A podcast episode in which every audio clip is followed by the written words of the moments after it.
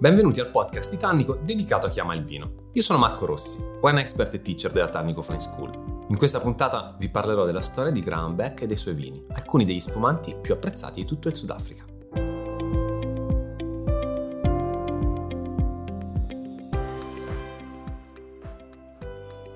A Robertson viene prodotto il metodo classico, quindi il Cape Classic più importante in assoluto del, del Sudafrica, si chiama Cleve ed è un, a seconda dell'annata, può essere anche in, in assemblaggio, altrimenti è un 100% Chardonnay. Il metodo con cui viene prodotto è un metodo di un'accuratezza infinita. Perché? Perché intanto viene eh, fermentato in legno, ma i legni che vengono utilizzati provengono direttamente dal, dalla Champagne. Il sistema di pressatura è un sistema di pressatura champenoise, proprio tipico del, della Champagne e si va poi, oltre all'affinamento in, in legno, eh, andiamo ad avere un tempo di permanenza sulle fecce fini che supera eh, i nove mesi, si avvicina all'anno. Abbiamo poi un tempo di permanenza invece sui lievi lieviti che tocca i 60 mesi.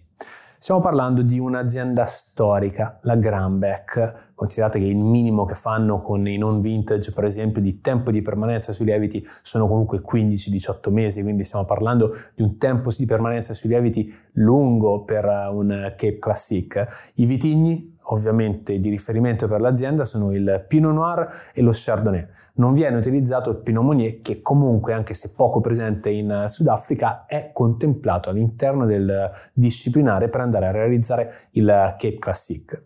Il Cleve, per intenderci, è un vino che spopola tutti gli anni. I vini di questa azienda sono stati utilizzati addirittura sia da Nelson Mandela ma anche da Barack Obama nel momento del, dell'insediamento. Questo ci fa capire il livello qualitativo che hanno raggiunto nel tempo.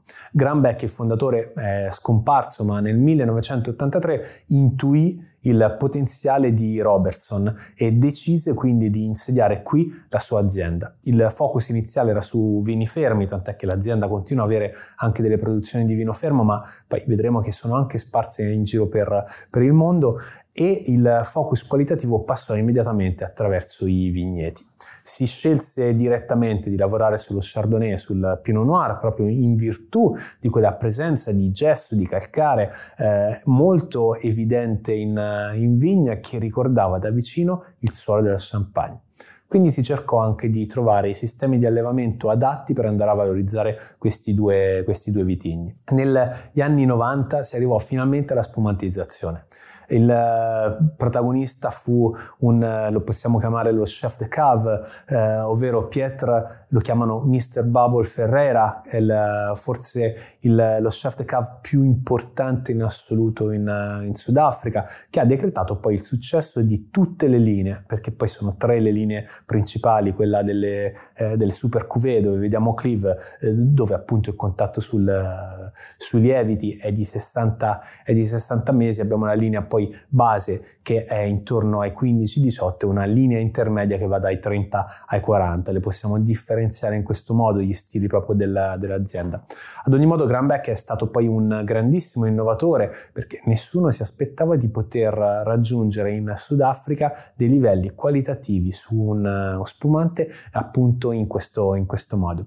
Ma ci ha creduto da subito, poi lui è stato un avventuriero a tutti gli effetti, ha avuto ambiti di business differenti prima di arrivare arrivare al vino, si, tra- si occupava dell'estrazione del carbone, del real estate, è arrivato poi con il successo del vino anche ad occuparsi di eh, allevamento di cavalli che dopo di Graham troviamo Anthony Beck che ha portato avanti appunto la, l'azienda. Questa è una famiglia allargata con proprietà che sono in Inghilterra, nel, negli Stati Uniti e Anthony ha eh, creato poi altre due aziende satellite una addirittura in, in, Oregon, però sono due aziende satellite focalizzate su due vitigni principe utilizzata proprio dalla Granbeck, quindi il Pinot Noir in Oregon dove sono stati delle, delle, raggiunti dei risultati incredibili, è un Pinot Noir strapremiato e la, l'azienda si chiama Angela in onore del, della moglie appunto di Anthony Beck. E poi è stata con una sua amica creata invece a Stellenbosch proprio per confrontarsi con un altro territorio d'elezione, è stata creata Capensis, ovvero l'azienda del capo, perché comunque siamo in prossimità di città del capo, in prossimità del, del capo stesso, insieme appunto ad una sua amica che invece è focalizzato sullo Chardonnay e ha raggiunto dei livelli qualitativi mostruosi, che tant'è che anche le guide stesse li hanno strapremiati. Questo fa capire quanto è importante avere un'idea e una visione di, di base. Tornando alla Granbeck, oggi è il faro guida di tutta la spumantizzazione del paese, quindi se vogliamo capire quali sono i picchi qualitativi che gli spumanti sudafricani possono raggiungere, dobbiamo necessariamente fare un passaggio attraverso i vini della Granbeck. Ovviamente il Cleve è difficile da trovare dai prezzi importanti, ma già sulla linea intermedia possiamo divertirci moltissimo. Giocano su alcuni non vintage, eh, brutta un po' lo stile diciamo più, più importante, che ricorda classicamente quello che accadeva in Europa fino a dieci anni fa, ma l'azienda è continua evoluzione. Il, si lavora appunto con tutti e due i vitigni, ci sono del, dei rosé, ci sono dei rosé che sono 100% Pinot Noir, abbiamo delle versioni di Chardonnay al 100%, quindi viene coperta un po' tutta quella che può essere la gamma della spumantizzazione.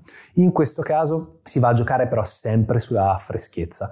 Il vino non deve essere necessariamente ricco nonostante le modalità con cui si lavora. Ris- rispetto a Silverthorn che come esempio a Krug e Bollanger, ecco qui mi sento di dire che forse è uno stile un po' più Louis Reder, quindi la freschezza, Louis Reder moderno, contemporaneo come per intenderci, quindi Louis Reder biodinamico, l'annata 2012 per esempio lo incarna alla perfezione, con queste note agrumate che sono bellissime, questa grande freschezza che anche là dove abbiamo ricchezza però diventa proprio il uh, driver principale del, del sorso e questo richiamo incredibile, continuo al sorso anche quando siamo davanti comunque a vini che sono stati per 60 mesi sui lieviti che hanno fatto affinamenti lunghi in, uh, in legno. Questo è il, lo stile di Granbeck ed è uno stile unico e facilmente riconoscibile.